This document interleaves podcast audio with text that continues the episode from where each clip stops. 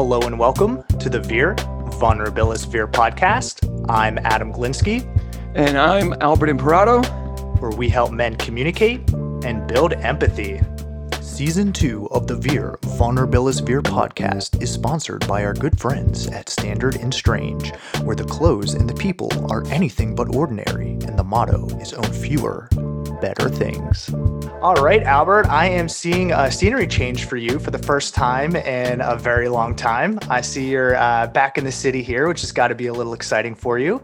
Um, so, it's no longer what's going on in upstate. It's uh, you know, what's what's the hustle and bustle in the city now, man? How's it going? Well, I tell you, it's uh, a year after uh, the craziness, and you know, a little a year and a little bit more, and uh, it is nice to see more people out, more smiles behind the mask. You can just feel them, even if you can't see them.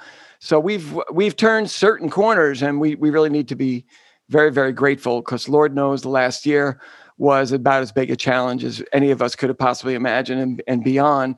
Um, yeah, I came for a haircut. I'm going to go get some old man tests, but we, I don't hope I don't want to put you on the spot, but you did have a little bit of a momentous week last week. So very briefly, would you mind breaking the news to everybody? Yes, yes. So, um, you know, last week uh, we, or I guess two weeks ago, we spoke um, kind of about my uncle. So I want to give an update on them. Um, my uncle on my dad's side, he was the one with the jaw surgery went through great, came out on top. Like everything went well there. So we're really happy about that. Yay, great news. Um, awesome. Other uncle who is, uh, you know, he's he's still battling cancer. Um, he is out of the hospital now, so that's that's really great, you know. Um, but you oh, know, uncles. Yeah, a, a, little in a tougher situation. Um, but I think the uh, the icing on the cake here is that uh, we got to welcome my son, Ethan Kojo, into the Woo! world um, one week ago. So yeah, uh, that was wild, exciting, a little early, a lot scary. Um, but hey, we're here, we're doing it. Um, I got to carve out a couple hours today to not do baby stuff. So that is really fun. So well, you, you look remarkably awake. And I just, I was, I'm so grateful because I've been really excited about our guest today. And something tells me if it were, you know, some other people, you might have been like, dude, I had a kid, I have no sleep. Like, let's just not do this today. But you were kind of, you were just as excited as I was about this. So, I mean, we should really just jump right in. Congrats. I just want to say a wholehearted, you, very loud congratulations to you. I'm thrilled for you. And we'll hear more about Ethan uh, as as the show goes along. And you know, we'll figure out how long it'll be when you will come back for the next show. But let's just enjoy the current show because a big theme of today's talk is about living and being in the moment. Exactly. So um, we get to welcome uh, Dr. Judson Brewer to the show, and uh, I'm really excited um, to bring him on. Uh, let me go ahead and read his intro, and we'll start it off. Dr. Judd Brewer is an internationally renowned addiction psychiatrist and neuroscientist. His TED Talk, A Simple Way to Break a Bad Habit, has been viewed over 16 million times on YouTube. Dr. Judd is an associate professor at Brown University and an executive medical director at Sharecare. His new book is called Unwinding Anxiety. New science shows how to break the cycles of worry and fear to heal your mind. Dr. Judd, welcome to the show. Thank you so much for coming on. Thanks for having me. Oh my God, it's so great to have you on the show, Dr. Judd. Um, at the end of last year, we did a little roundtable with some regulars on the show to talk about um, the year and how it had challenged all of us. And just as I was preparing my notes for the show, I read a Wall Street Journal uh, story on the book, and I just loved every word that was in that story. It was, you know, anxiety is a habit. We could break this habit. We're going to use kindness. We're going to use curiosity. I was like hooked like a major trout. Like I was on that hook immediately. So uh, I did one of those Hail Mary uh, uh, emails to your folks and just was like, Dr. Judd, you really would love to have you on the show. And I know you've been on like the New York Times, Ezra Klein show, and some of the big podcasts. Uh, but it, I really appreciate that you did this. Adam and I are super, super excited. Yeah, I'm stoked to be here. So yeah, this is I'm really stoked. I just want to j- jump in right away and just tell you on a, on a personal uh, level uh, two things. Just first of all, I was so impressed that the very first page of the book you just come out and say, you know, I had panic disorders. And I was just completely blown away by that. Like you immediately put us with you in the same boat. And I just thought that was absolutely brilliant. It completely made me exhale. Um, and I wanted, I wanted to thank you uh, for doing that. Uh, our show is about male vulnerability. Uh, w- would you describe what you did in saying that right at the beginning, uh, uh, vulnerability, and what's your take, if, if you don't mind, a little brief intro to your own take on what, what vulnerability is?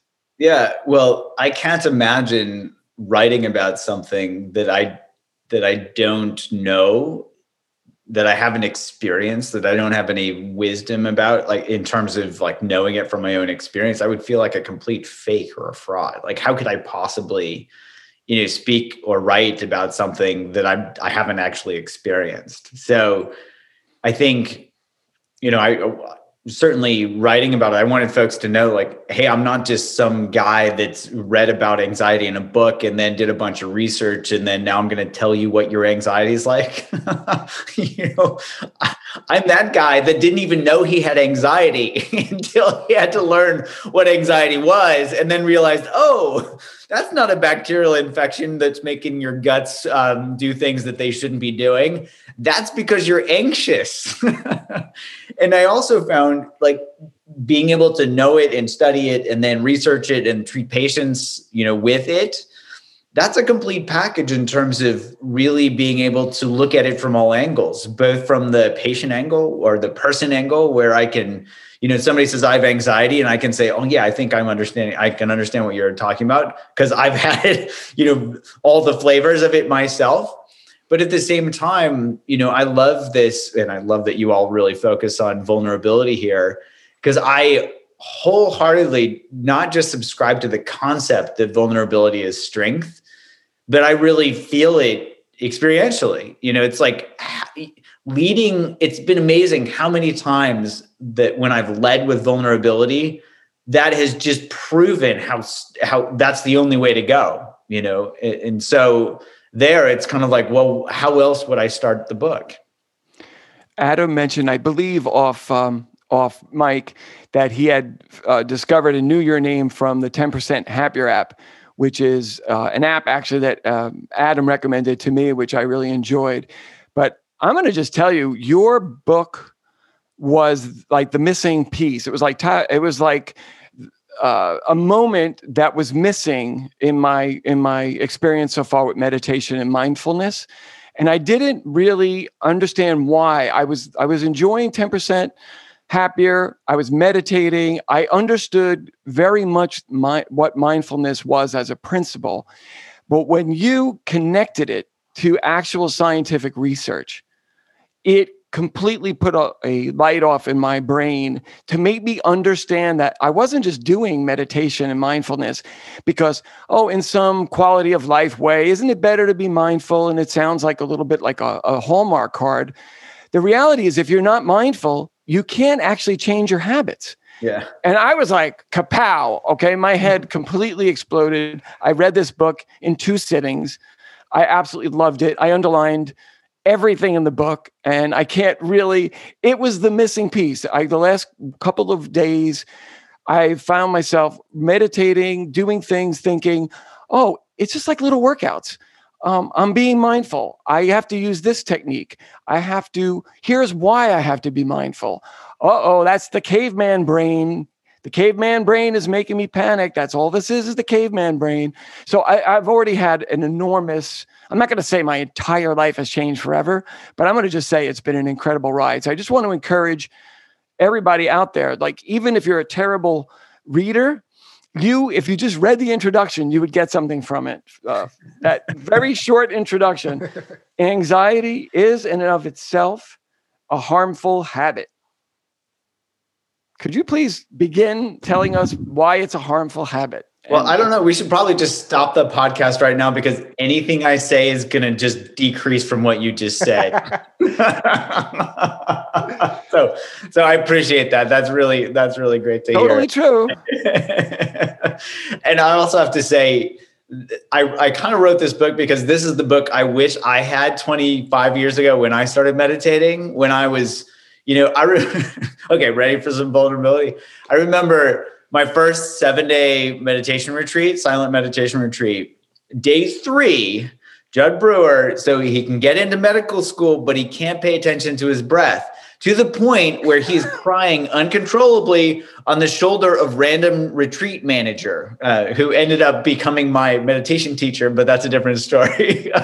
So like i was like i can get into medical school but why can't i pay attention to my breath? What is wrong with me? Cry uncontrollably cry uncontrollably get dehydrated because i'm out of fluid. You know that type of thing. So so here this is the book that i wish i had and i wish i'd read. And here's the stuff that i wish i'd learned in medical school about anxiety which i never learned. And i don't think it was because i felt well maybe i certainly slept through some classes but this was this was distinctly not on the curriculum. It was kind of buried in the 1980s so maybe we could start there actually. So so this whole thing emerges from so anxiety has been around forever right but the, there's been such an emphasis on two things. One, willpower, which has been around. I you, I don't know. I'm not a historian, but there was a Parthenon in in Greece from like 450 A.D. where there's this horse and this rider, and the horse is the passions, and the rider is willpower, and it's all about just taming the horse. Use your willpower. You know, if you want to lose weight, just eat the salad instead of cake just you know there and there's actually a great uh, there's one of my favorite comedy skits is this five minute skit from bob newhart from the 70s okay? So uh, and and this woman walks in a therapist's office and bob newhart's a therapist and she's like you know i have this fear and he says just stop it you know basically and that's the whole skit. And she's like i have this other thing. And he's like just stop it. And she's like i have this other thing. And she's like just stop it. And she's like i wash my hands a lot. And he's like well that's okay.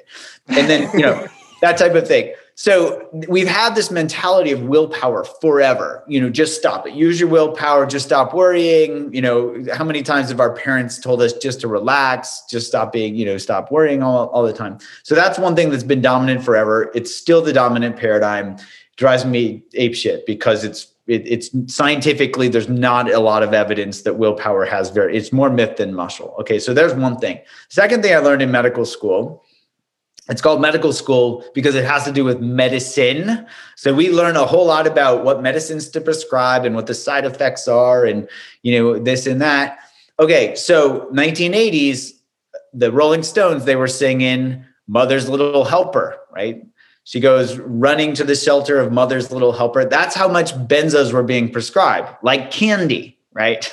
you know, and it helps her on her way. It helps her through her busy day, all that stuff. Benzos, no longer first line treatment. The problems, you know, addiction, overdose, all this stuff, right? So the 80s, this was also when the SSRIs were being developed, the selective serotonin reuptake inhibitors, Prozac, Zolofts, um, you know, uh, all those. Um, and those were heralded as like these safe, effective alternatives. Well, effective has an asterisk by it because if you look at that, there's this term number needed to treat, uh, meaning how many people you need to give a treatment to before one person shows a significant reduction in symptoms. That number needed to treat for gold standard treatment for anxiety is 5.2, which means I have to treat five patients before one person shows a significant benefit. So here I'm getting anxious because one, I'm playing the medication lottery. I don't know who's going to win, you know, who's going to actually benefit.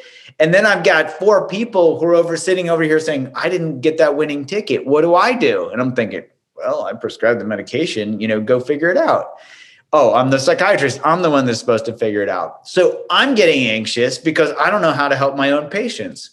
So all of this is the background for what are we missing? And so my lab was actually studying you know we study habit change. We you know we've developed treatments for smoking where we get five times the quit rates of gold standard treatment. We developed this app an app for eating where the study at ucsf got 40% reduction in craving related eating you know. So somebody in our in our eat right this app's called eat right now somebody in that using that app said hey I'm realizing that anxiety triggers me to stress. Can you develop a pro- program for anxiety? And I'm thinking, I prescribe medications, but it put a bug in my ear to go back and look at the literature. And this is where I found this literature from the 1980s that suggested, hey, anxiety could be driven like another habit. And that's when the bells went off in my head. And I was thinking, oh, anxiety, habit? Wow, I never made that connection before. And I know how to work with habits. That's my gig. So let's do this. Let's bring this together. So we created this unwinding anxiety app That's why I named the book after the app.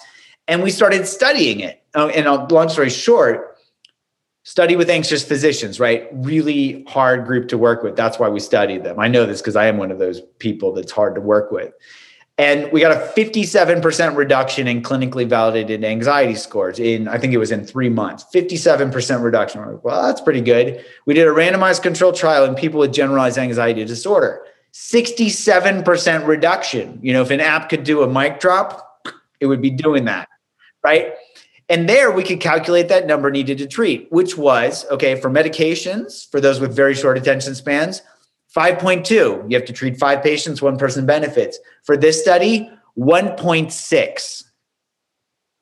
So that's when I was like, oh, this this has legs. And then we could figure out the mechanism and and all this. And that's why I wrote the book because I was like, everybody needs to know about this. This is stuff I didn't know. This is stuff I hadn't learned. And this was stuff that actually helped me not only with my own with other habits, but also with helping me learn to be more mindful, learn to meditate better, you know, or or less uh, in a in a problematic way. Let, let's just say I was getting in my own way. So long long diatribe there but hopefully that fills in some of the background. No a diatribe is something that has very little substance to it is uh, just a little bit more anger and a little more uh, energy but that was great. We're go- that gives us totally the ba- the background and the setup for what you did um, which leads us to, to the first part of the book part zero which is where you say you teach the psychology and neuro, uh, neuroscience of how anxiety gets set up. Just very, very briefly, if I can use layman's terms, it seems like basically the instinct that you know caveman prehistoric brain ha- needed to learn quickly and adapt and avoid getting killed get, getting eaten so to speak that became a very useful tool. We learned things really really quickly and we could benefit from that knowledge very very quickly but then fast forward several millions of years i'm not sure how far back this all happened suddenly we're modern people living in a modern world and we never shot we never turned off that switch. And so mechanisms that help us get be very good at not getting eaten by a saber-toothed tiger are actually not that good for dealing with social media apps for dealing with the kind of high stress lifestyle that we that we have. So is that am i too far off there or is that kind of the gist of the science? Bullseye bullseye there. So you know just to just to highlight that with a concrete point you know back in the day whenever the day was when there were saber-tooth tigers chasing us right there was no such thing as as a deep fake saber-tooth tiger right? There was no such thing as like oh let's let's determine whether saber-tooth tigers are good for us or bad for us. Let's have a you know let's get political and you know and just no the science was that saber-tooth tigers were bad because they ate us right and so we didn't have to sit around and um, disambiguate thing, you know, uncertain, basically uncertainty. It was pretty certain that if you didn't run, you would die. Okay. In modern day, with the advent of things like social media, not only do we have a ton of information that is that is shot at us constantly if we choose to open up our social media channels, so to speak, but it is pretty ambiguous because everybody's got a point of view, an editorial, or some some bone that they're trying to pick or some point they're trying to make about, you know, you know, this is right, this is wrong because I want it to be that way. And so we've got all this uncertainty, and our brains hate uncertainty. So with uncertainty, our brains go, you know, are driven to seek information. It's kind of like our stomach rumbles when we're hungry. Our brain rumbles when we need to uh, get information, when we when we're uncertain. Yet when you can't make things certain, that our brains start to overheat. That's when the proverbial smoke comes out of our ears. And we get anxious because our brain just keeps spinning and saying, What if this? What if that? What if this? What if that? And we start to get anxious rather than actually getting information because we can't get that information in that moment. Yeah, there's a, gr- a great line uh, from the book um, I'm going to just read it. With the same brain mechanisms as that unnamed cave person, we modern geniuses have gone from learning to survive to literally killing ourselves with these habits. Uh, I mean, social media, we saw the social media movie and everybody's uh, social dilemma. Everybody was deleting their apps and, you know, whatever. Uh, guess what? It's not going to change anything. The bottom line, though, is you're, you're not kidding, really. You're saying it is killing us because it is, we're, we are all being wound up like tops uh, and and it it and it has it has real genuine consequences on our on our life and our quality of, of, of the quality of our life and our health.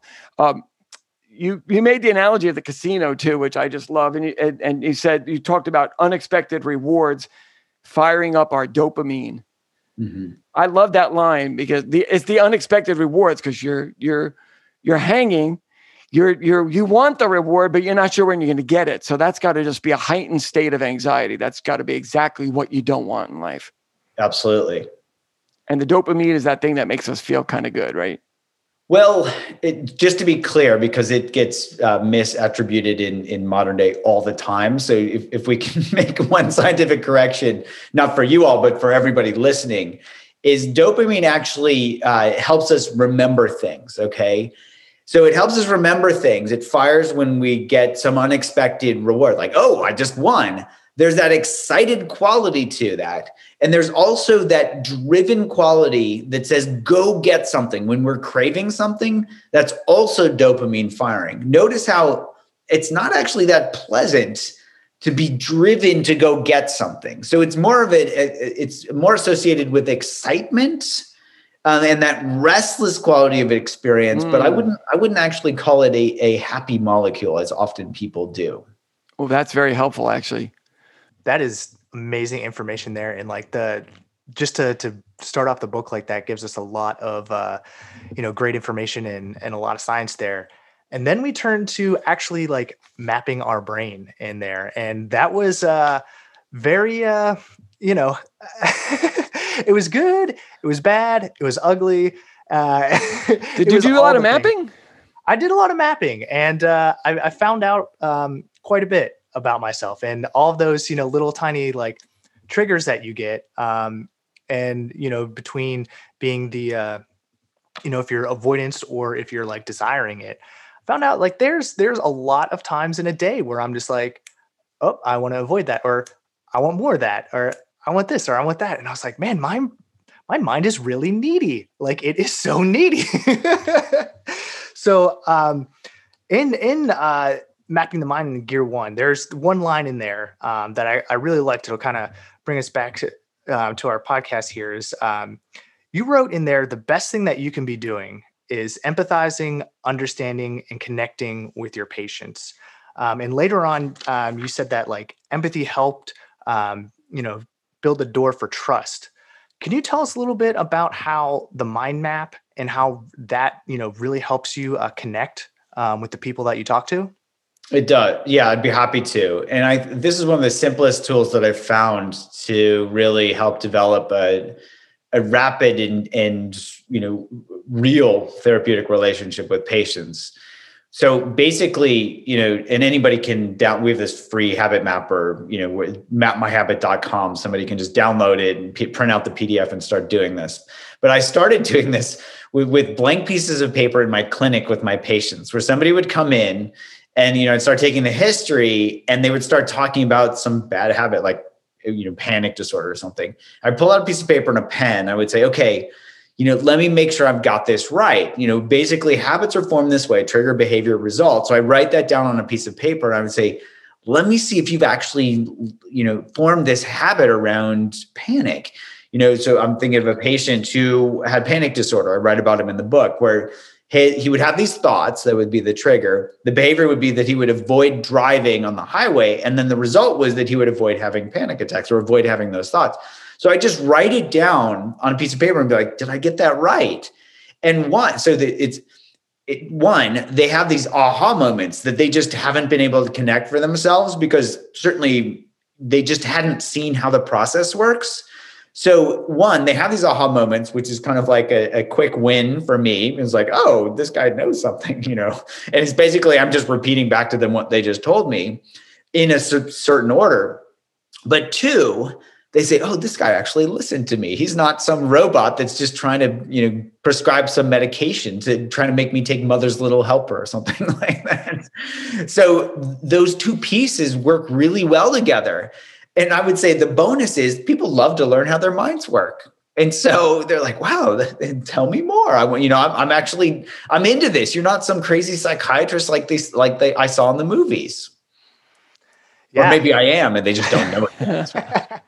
I mean, curiosity is a big part of the book there too. And and yeah, like I got curious as I started just kind of like really thinking about it. Um, and then later on, uh, you wrote like paying such close attention to the results of our old habits is downright painful. Um, so it is kind of like a double-edged sword because you get curious and you find out like, yeah, okay, let's like let's really attack this, like let's do this. Um, and then you're like, ooh, I I do a lot of things I'm not too uh, too proud to say out loud about. so when when you get there, it's like you know you you, you have like kind of like the the curious burst of energy, and then you kind of like you know turn the light on to all the darkness that that's inside. It's like you kind of have that like tense moment, but you know really the mindfulness helps helps it um, you know follow through with the bigger better offer but whenever you kind of have the that moment of like i really don't like that i do this um, what what's the next part of the conversation that you have with these people? So adam let me ask you because you were doing some habit mapping. Would, you, would you rather know what you know now now or in 10 years? Oh absolutely now. Why? I mean it's gonna just change the course and even though it's just a, a little bit i mean it's gonna be huge down the road. Yeah. So it's kind of like having a splinter under your skin and seeing it and pulling it out now as compared to having it under your skin where it, every time you touch it it hurts but you, it's still it's calcified you know it's kind of scabbed over and you can't get at it. And then you got to get major surgery to get that sucker out. Much better much better now. Even though it hurts now get that sucker out. Yes. What I love about the book is that there there are parts of it that are just fun and practical. You fill out your maps, and your your you know your friends are on the phone, and, and you're like, let's do a little couple of maps of uh, stuff that's been triggering you and how it impacts your behavior and what's the result of that behavior. Um, but there throughout the book, you give other techniques. You explain why certain qualities like curiosity and kindness are uh, are so important uh, uh, just ways of looking at things and ideas that help you begin to slow down, to slow down enough to begin to have some healthy distance from your own busy mind in a way. Because the busy mind feels like it's really you, but the busy mind is often a lot uh, coming from that caveman brain. It is its habitual brain and you know, it, it really struck me when I was uh, thinking about this. I, my, I always thought of my mom as a worrier. I would always complain to her that she worried too much, and my mom would say, "Don't tell me not to worry. I'm your mother. I always worry." And I got to the point where I just thought, "Oh, I must have inherited my mother's worry gene." There is no worry gene. There's a habit that creates anxiety, and it's based on something that you can understand start making peace with, be curious about. Um, and and that's what I love about the book is I found myself having an, a moment where that was very personal, very um, uh, uplifting in a very pra- practical way. But at the same token, I love that I kept connecting it to the science because I think I think it's really really important to understand that we are in a system, but at the same time we have a certain independence being an individual with the powers that we're given as in, as human beings. Um, so you're to, to go a little bit back to the, the second part of the book. You talk about the, the uh, updating your brain's reward value. That this is second gear. So first gear is is the mind mapping. You begin to just understand. Let's organize this, this these things that you need to understand before we could change these habits. Then you talk about this second gear uh, and and uh, reward value. Could you explain just a little bit what what that really means? Yes, I'd be happy to. And this is this is why I love science. it's beautiful. Yay, science. so, you know, basically we form habits based on how rewarding a behavior is. You know, that's it that's basically it. If we're if something's rewarding, we're going to keep doing it. If it's not rewarding, we're going to stop doing it. And that second piece is just as important as the first piece. If it's rewarding, we're going to keep doing it. If it's not rewarding, we're going to stop doing it. Notice how no willpower is involved in that equation. No childhood. Let me explore my childhood to figure out why. No, that is not in the equation. Um, crystals, not in the equation. Rainbows, not in the equation. Um, you know, it's basically reward value is based on how rewarding it was in the past and an error term. Okay. And this error term is called either a positive or a negative prediction error, which is just fancy science speak so we can sound smart. But it basically just means that if you don't have that error term, you're never going to change that habit. And what that error term is dependent upon is fully dependent on awareness. So, positive prediction error means it's better than expected. Well, how would you know it's better than expected? It's because you paid attention. Negative prediction error means it's worse than expected. How would you know that? Because you paid attention. Okay, so let's use a concrete example chocolate cake. Let's say I've got a certain reward value set up in my brain on how rewarding chocolate cake is. I go to a new bakery that I've never been to before. I see chocolate cake. My brain says that looks about as good as what I've had. And then I eat it. I pay attention and I'm like, ooh, that's pretty darn good. I'm coming back here again because I had a positive prediction error that says this is better chocolate cake than the usual.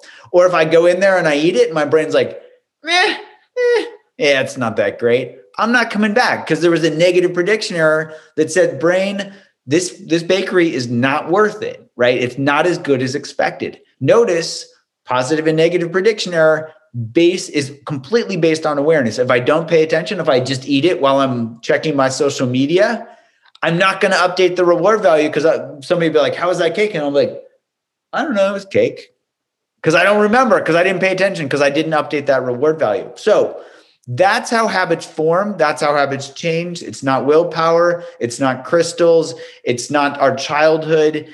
It's well, our childhood. You know, we, we set up a habit at some point, but that's as far as childhood goes. So, if that's the case, the only way to change a habit is by bringing awareness in in that moment. And of course, you know, I don't know if this is true or not, so I test it, right? That's why my lab does research. And we found that it takes as few as 10 times of somebody paying attention. We used eating specifically as a, as a study. Um, we, we, we actually embedded this tool right into our Eat Right Now app to study this. And we found that when people pay attention, 10 to 15 times they update their reward value. So this can be done not only with eating, but with worrying, with procrastination, with social media, with any habit. Okay, so that's the second step is updating that reward value, helping our brain see if it's a if it's a habit that's not helpful. If we pay attention, we don't need willpower. We can simply our brain will take care of it for of us. And then what that does is it opens up the space for us to bring in better, you know, better behaviors, or I, I call them the BBOs, the bigger, better offers. Well, I just want to give you a practical example of how this impacted me the other day after uh, finishing off the book. Normally, I go downstairs after I make a big Saturday night dinner and I clean the dishes. And usually I make the most healthy meal. And I'm so proud of myself that I've eaten this delicious, healthy meal that I've, I've learned to make.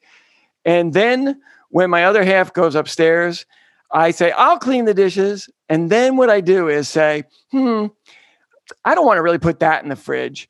I'll just eat that. And then before I know it, like, oh, but cashews are, health foods. I'll eat now a jar of cashews. Now I kept I keep doing it because I'm thinking, as long as you eat healthy stuff, you could eat as much as you want. This is what my reward system was set up. My habit was, it's healthy. I'll just keep eating healthy stuff because I love to eat because I have such energy. And so all these things are based on my scientific view of myself, which is bullshit. I don't know anything about myself. So here I am eating late at night. I'm not saying I'm having shame moments over it, but every time, and tomorrow I have my physical, and the doctor's like, what is with the cholesterol? What's with the high blood sugar? But what's going on here? Well, it's because when no one's watching, I'm finishing off all the food that's not getting put in, in the com- in the composter. And the other night, I just did exactly. I was reading the book and I said, I know what's going on here. I'm not going to eat all this stuff. Put the food that we finish in the fridge. Don't open up that unopened baguette don't open up the, the cabinet with the food. It wasn't just willpower, it was the curiosity. I was beginning to see my habit in it. Up until that point, if someone was saying, No, that's a habit, you're like, It is not. I just I got great energy. I got a high metabolism. So anyway, the light went off. Now it's it's happened so many times. I, I would have the, the, the worry. Oh, I'm planning for my COVID test because I'm going to a wedding and I got to do this and I got to do that and there's 80 bits of information and I got to go. I got to. Before I know it, I'm like, it's midnight. I'm not sleeping. I'm worried. And then I'm like, oh, caveman's trying to keep me up. The brain's going away. This is bullshit. I'm so thank you. You've helped me begin to unhinge. I'm not my mother. I'm not. I don't want to be a worrier. I want to stop worrying. It's uh, we can get there. It's that's what I love about this book. This book is like, guess what?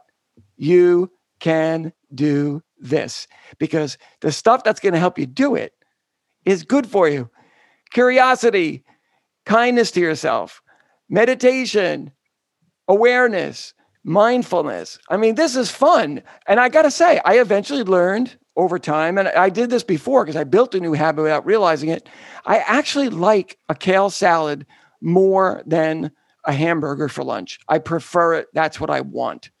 So, anyway, that, that leads us to part three, but Adam's chuckling, so maybe he wants to jump in. oh no, it's it's fine. It's just uh, funny seeing you're so passionate about, about all this uh, all this dinner time stuff. is great. Um, yeah, the the bigger better offer is mindfulness is just I mean, it is the the best offer that you can upgrade to, and the couple techniques you put in there um, are really cool. Um, I love the hmm, the uh, just like let's get curious about this and and really see what's what's going on. Um, and then the rain technique is you know has been around for a little bit, and that's just amazing um, to get going.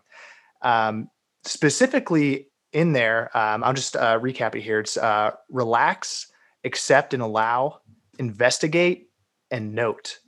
Um, I found a lot of power um, kind of just being brought back to me with the noting and just saying, like, hey, you know, like this is thinking or that's worrying or, you know, I'm just, you know, uh, you know, obsessing about something in my head right now.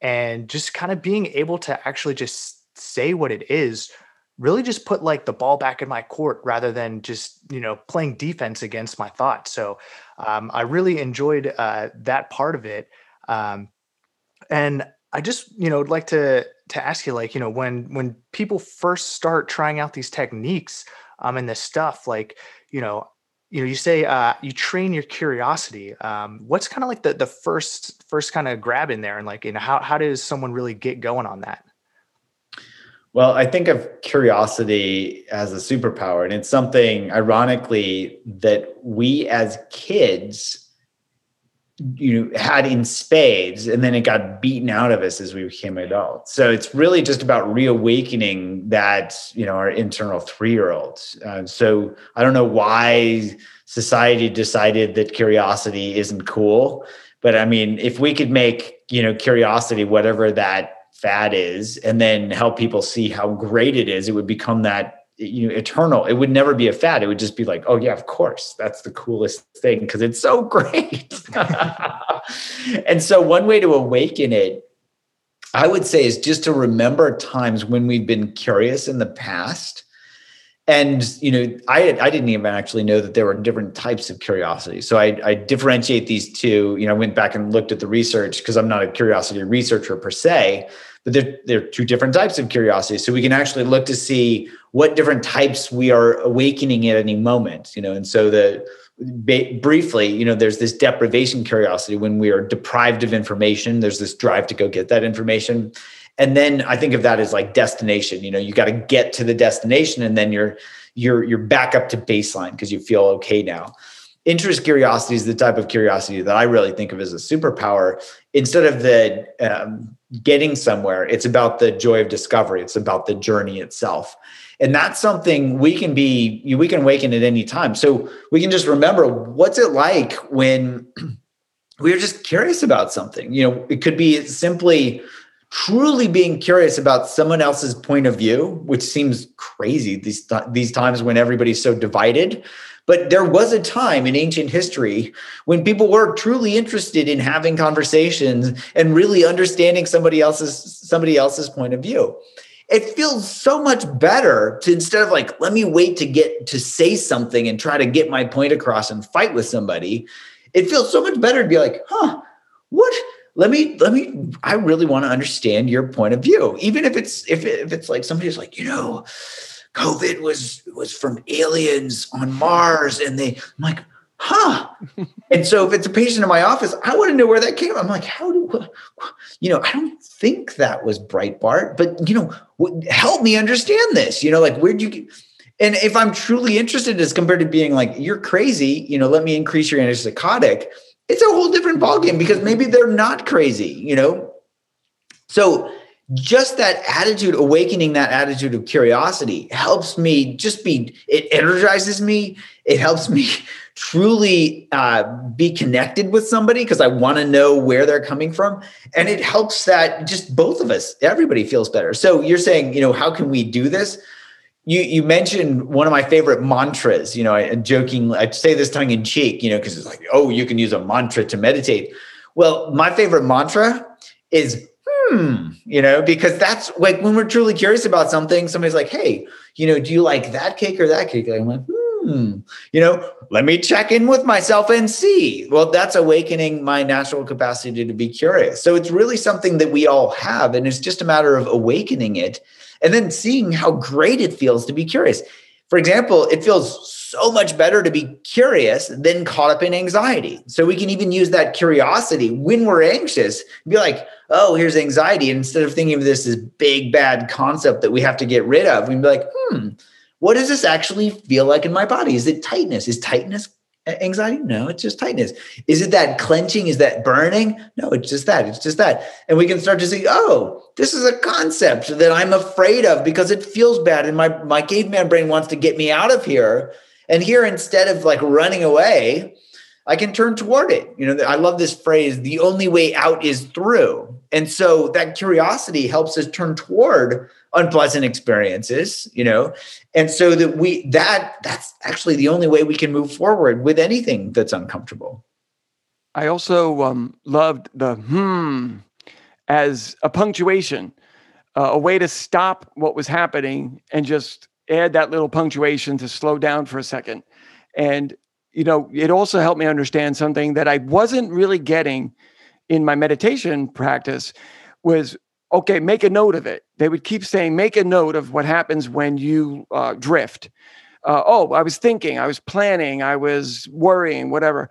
Um, the thing is, your this the your book gave me so much more of an understanding why that note, making that note, like the hmm, is we have to stop the habit loop. We, you're, it's spinning. You have to stop it or step away from it to be able to really really begin to understand what's happening. So that's been that's been a very a very very useful tool. And I found this uh, this weekend we we celebrated our 20th 20th anniversary from when we bought our house in the country.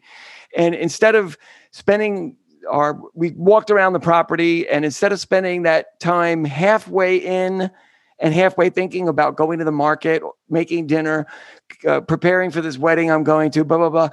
I I was just using the moment and I just identified like flowers on our property, and I was using my Google Lens. If you're going to use so uh, use these devices, learn instead of just clicking on social media like actually go to a wikipedia page and actually learn what a uh, something is that's you know there's been things on my property for 20 years that i thought were killing me and they're beautiful herbs that people make tea out of and, and heal you. I'm like i was petrified of these things. So you know knowledge really is really is power and and not enjoying what you're doing. You quote a great i love this this line towards the end of the book. The end of the book gets for a for a book by a scientist, it gets really just full of warm and beautiful feelings. I got to say, you've got. Um, you know, all you need is love. The title of a chapter, which I absolutely love. Uh, but you, you quote musician Randy Armstrong: "Worrying does not take away tomorrow's troubles; it takes away today's peace." And I was like, "Oh man, that is a serious, easy thing to remember," and it's completely true. So uh, l- late in that book, um, you talk about love, and once again, it's one of those phrases that it's so familiar to us, uh, and sometimes it is overly familiar to us, and we don't really realize its power. Loving kindness is, you tell us, a way that we kind of make peace with our past, let it go, learn from it, and and leave it leave it behind and live more in the moment. And I'm just wondering, was that like a big moment in your life where did the lights go off with like little stars and little hearts and you were like, oh my God, love? Like, was it really a science breakthrough there? It was a, well, when I first started doing loving kindness specifically, it was kind of a forced march. I kind of made a, a deal with my meditation teacher where I was going to do it as a concentration practice only and no rainbows or unicorns or, you know, hearts or anything like that. She's, and she's like, okay, whatever. And it turned out, so I, I did that for a while and totally face planted because that's really not how it works. But that's how I wanted to do it. And that's how I was going to do it. It turned out that when I was in residency training and I would, I was in uh, New Haven, Connecticut, and I would ride my uh, bike to the hospital and you know cars would honk at me for various reasons some um, you know some justified some not so much in my mind. And so i would get I, you know maybe give them a universal sign of displeasure or, or you know ride in front of them or whatever as my way to get them you know like i pay my taxes whatever you know. And so i get to the hospital and i would be kind of all you know huffy and be like oh i can't believe that car not a great way to go, you know, go see patients, be like, you know, oh, here's this sick patient. I'm like, oh, but this car cut me off. No, it's not about me, you know. So I was like, that's probably not so helpful and not so healing, you know. So I started practicing, you know, I, I played with this thing where if somebody honked at me, I would just offer myself a phrase of loving kindness, you know, like, oh man, I'd be happy and, and offer them one, like genuinely, truly, truly, truly offer them a, a, just a phrase of kindness, you know, just silently. And I would, I got to the hospital. I was like, "Huh, that's much better. I feel much better." You know, so even that was the was more rewarding than getting to the hospital. You know, all huffy. And then I realized, wait a minute, I don't have to wait for somebody to honk at me. I could just do this every car I see, but like offer, you know, some kindness. And I get to the hospital and people are like, man, what are you smoking? I want some of that. You know, um, it doesn't show up in your urine drug tests, you know, co- totally clean. So there, you know, and it's free. You know, it's just it's just kindness. So I was starting to realize that it's really about tapping into this natural capacity that we all have of kindness and and it's it could be a matter i was using these phrases that was the formal practice you know phrase of loving kindness but really, it's a matter of touching into how it feels when we're kind to somebody, when somebody's kind to us. And then our brain's like, ooh, that's good, do it again. And then it just starts getting, oh, dare I say, becoming a habit. Well, we, we live in a society, unfortunately, where it's been kind of framed that kindness is a little bit of a sucker's game. And yeah, I love that you've provided some science for how kindness actually is something that enriches enriches our life, makes us healthier, makes us more curious and receptive, and and I'm all and I'm all for that.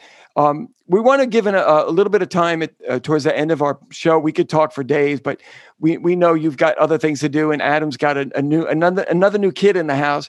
Um, I just want to uh, give you an opportunity. If there's uh, a couple of your apps, a couple of the things that you do with, that people could use and reach out to you. Um, and I just, the last thing I want to just say is um, I like at the end of the book that you give us the reminder that this is going to be little steps that that we're going to take little steps and if you just string together a little bit of time here and a little bit more time and a little time before you know it the bad the you cycle in the new habits the bad habits get less uh, uh, gripping and less uh, predominant. And I, that's a great and important message that don't you don't have to solve. This is a lifelong process. You don't have to solve all of this by the next you know by next week otherwise you failed and I, I love that message it made me feel so i exhaled at the end of the book like ah okay now i'm now i could really just enjoy it yeah, slow and steady really does win the race in the sense I I think of, you know, any habit forms through short moments many times. You know, the more we tie our shoes, the better we get at tying our shoes. The more we practice kindness, the better we get at practicing kindness. It's not like we become some kindness guru the first time we're kind to somebody. That's not how our brains work. So yeah, I'm glad you I'm glad you like that piece because it's really about what's realistic, what's real, and what's you know what's the science of how our brains work you know it's not magic it's science or science is you know somebody gave me a t-shirt that says you know it uh, something something to the effect of uh, science science is like magic but better you know because it's real or something like that Oh, so that. It's awesome. Yeah. yeah so you know I, I would just say you know and I, I really appreciate um, all all that you've said about the book because that's really the the aim that was the intent of, of writing it was to make it accessible to dare i say make it a little fun even to talk about something that's unpleasant as anxiety you know because life is pretty not fun if we don't if we don't bring a little humor into our own experience and see you know oh, this is just how my brain works. Uh, so I'll just say if folks are interested, certainly I wrote a book. It's called The Unwinding Anxiety. Um, but also we have a ton of free resources because I just love to try to to distill scientific concepts into everyday terms that people can understand that are not oversimplified but accessible. So we've put together you know a bunch of animations. Um, a healthcare provider course for for healthcare providers. All, all these things free on my website, uh, which is doc, drjud drjud.com. Uh, and then we've got these apps that we've studied. You know, there anybody can use. Um, the, uh, one, the Unwinding Anxiety app is also on. They're, these are all on my website, or they have their own websites. Uh, we have a, the, our eating app that I mentioned. I think is uh, the website for that is goeatrightnow.com. The the app's called Eat Right Now, and then our smoking app is uh, is is um, Craving to Quit. And I'm also I'm on Twitter at Jud Brewer. I'm on Instagram at Dr. Period Jud. Um, so those are other other ways that folks uh, that we all can interact. Wow. That was fantastic. Yeah, well, Dr. Jud, it has been a pleasure having you on here. Um, it's just super cool. We, we both love this book, and and you know, like I said before, I loved your meditations, man, and I, I keep using them. So, uh, thank you for for giving us that and giving us all this information. Um, it's it's truly great, and like you said, like everyone, if you, if you read this book, uh, you wish you would have read it ten years ago because it's it's that powerful. This has been another episode of the Veer Vulnerabilis Veer podcast. I'm Adam Glinsky. I'm Albert Imperato. And I'm Jud Brewer. Thanks for listening.